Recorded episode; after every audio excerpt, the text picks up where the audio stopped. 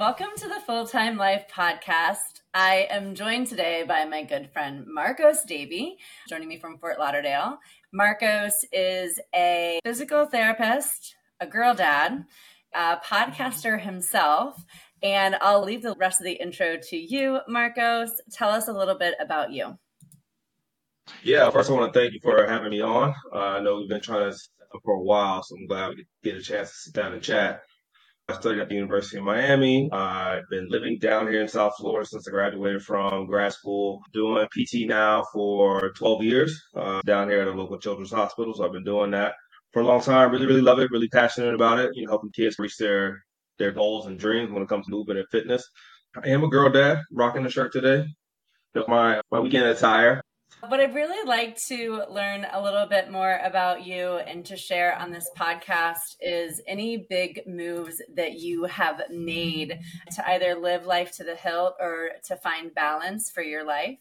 I think the biggest move I've made recently was switching from my full time work schedule down to part time. That was been in the making for a while. So I recently switched to part time back in summer. That way, more flexibility for family stuff.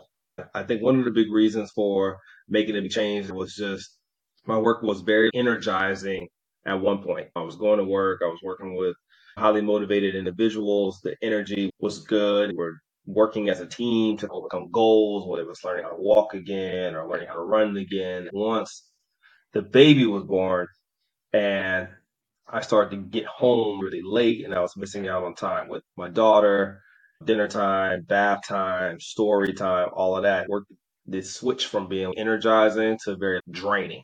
That was a huge motivating factor and wanting to switch and to cut back on my, my work hours, which was definitely a difficult decision for sure. I would make it again 10 times out of 10 for sure. I think it's really important to share about when that switch happens, when you recognize you weren't feeling as energized, and you, it's almost like what you're describing as a priority shift that was the beginning yeah. of the clue for a big move.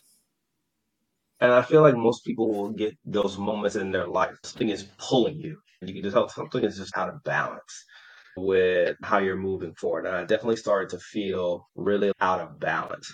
And I had to look at it, take inventory to see what was going on that was giving me that out of balance feeling. I had to look at everything as far as like relationship, you know, was I still having the same amount of job satisfaction?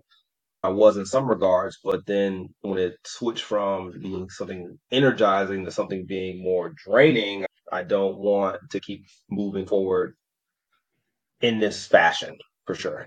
You shared a little bit about your physical therapy work. You primarily work with children, and what was a big impetus for deciding to get into that career and specifically for kids? I always enjoy working with kids growing up. When I was in graduate school, to complete a certain amount of clinical rotations, and I actually had a rotation in this kind of sports ortho population working with kids, and it was something that I just felt a light bulb went off. The energy of kids is something that is super fun to be around. And you know, seeing somebody so young overcome adversity at such an early age is awe inspiring. I think a lot of kids have gone through some things that I've witnessed at an early age that some of those won't go through their entire life. And I think they do that without any loss of enthusiasm, which I think is incredible. I was hooked. It was something I wanted to be around. It was infectious. and I've been there ever since. It's something that I just had a natural fit for and uh, pursue it. You also overcame some adversity at a young age. Is it something that you feel comfortable talking about? For sure. Yeah, when I was younger, I was diagnosed with cancer when I was when I was eight years old. So that kind of put me on a path towards working in in healthcare. So I was diagnosed with a soft tissue tumor that was found in my left leg. It was discovered randomly. I had a lump that was growing on my leg for about two weeks. I was living in Arkansas at the time and my grandmother thought it was just a bug bite. But when it didn't go away, it became like warm, really tender to touch. I was referred to our local doctor, who then sent me to children's hospital, which is where they ultimately diagnosed me uh, with cancer. So that definitely was a pretty formative moment in my life. To go through something like that at age eight, I came right on the heels of my parents' divorce, which was also like a really challenging time for a lot of young kids when they experience that.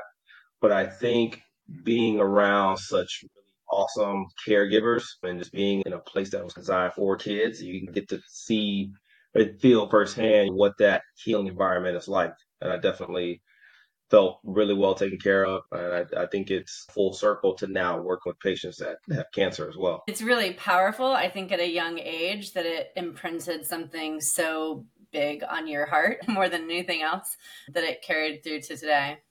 For sure. Just trying to draw from my own personal experience to empower them that they can put one foot forward in front of the other and just keep moving forward. One thing that going through the cancer diagnosis really made me attuned to was just how much time is. And you never know how much you have. And once the time is passing, you can't get it back. Evaluate every decision based on this is taking too much time. I'm not going to get this time back. You know, I'm not to get these story times back, these bath times back, you know, this family dinner time back. So it was at the expense of my family while I was at work taking care of another child, another kid that was going through rehab, something that used to be very energizing. But it was definitely a point after my daughter was born that became more draining. And I, I evaluated from a time perspective. I don't want to lose time. I can't get this back. I don't want to play around with the gamble with time having gone through something at a young age, how does it impact how you parent now? Because one thing I know about you and Megan is that you are not helicopter parents. I am a helicopter auntie, but you are not super extra cautious. And so I'm curious if you have any reflection on how it's impacted how you parent your own precious child.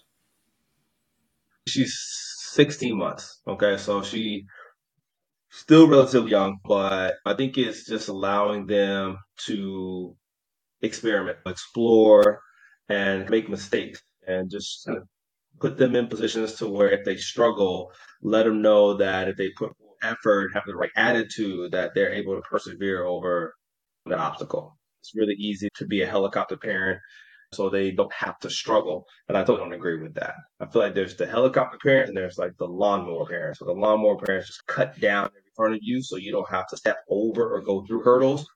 But I've seen those kids, unfortunately, like when they become teenagers, they don't have that resiliency that is woven into their individual fabric. Having the ability to problem solve, the ability to be resilient is that I want to foster as early as possible. That's definitely the goal for sure. I was over last month and being in your household, you guys are very chill. And I'm the one who's like running around and trying to remove. Nothing's going to happen on my watch. I'm the mm-hmm. lawnmower auntie for sure. What are you working on now? What big dreams, next big moves are you contemplating? Honestly, continuing to grow the family for sure. You're like strengthening the bond as a father, also as a husband at the same time. I think those are the big things that are constantly evolving. Um, just trying to continue to grow as a really good husband, a really good dad, for sure. Personal goals. I've been a PT for 12 years and I've had a lot of experience in clinical practice. I'm starting to get the itch to another avenue of PT or healthcare in general. I think in healthcare, there is a huge towards like digital health, providing people more virtual options. Artificial intelligence is a huge buzzword these days, and I think AI is something that's going to be here to stay. I'm really curious as to how that can impact healthcare and the delivery of quality patient management. I definitely am curious to see what other options are out there as a PT for sure. What are you reading right now? I've been reading Kerry Washington's memoir, Thicker Than Water. Currently, one of my favorite type of books to read is memoirs, autobiographies. Doing Hard Things is like another book. It's all about can you find those moments throughout your day, throughout your life that force you outside of your comfort zone, and what do you gain from that? You get small wins from doing something uncomfortable or something hard and let that snowball into the next thing. What is yeah. Mabel's favorite book right now? We've been reading How to Be a Big Sister. Just trying to prepare her for that shift that she's going to have. I can't say that that's her favorite book, but because that's the one we've read the most recently. She does love this book called Bath, which is a little fun, sing-songy book about bath time. That's sweet.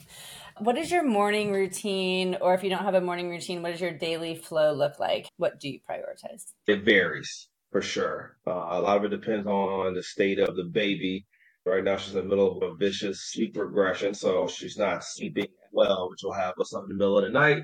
Without fail, I will say my morning routine always has to involve coffee.